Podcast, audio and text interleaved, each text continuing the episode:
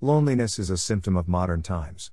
In the Middle Ages, relationships were less important because people's religious faith was much greater. A person's relationship with the divine was more important than human relationships. With the decline in religious faith, there is a greater feeling of loneliness and alienation. The philosopher Martin Heidegger said that what humans dread the most is nothingness. People fear being alone. They fear silence and emptiness. But solitude can be an opportunity for spiritual growth. It can bring you closer to God. Jesus was tested by being alone in the desert for 40 days. Moses was alone on the mountain top for 40 days.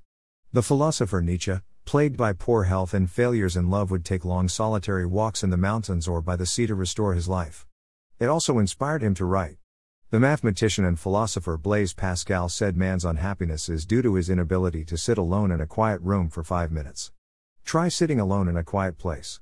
Close your eyes and sit there silently for a few minutes. Sit outside on a quiet night and stare at the sky filled with stars. Open yourself up to the silence of the universe. Hear God's voice in that silence. God speaks to us in our pain and loneliness. Meditation can help cleanse your mind of negative thoughts related to loneliness.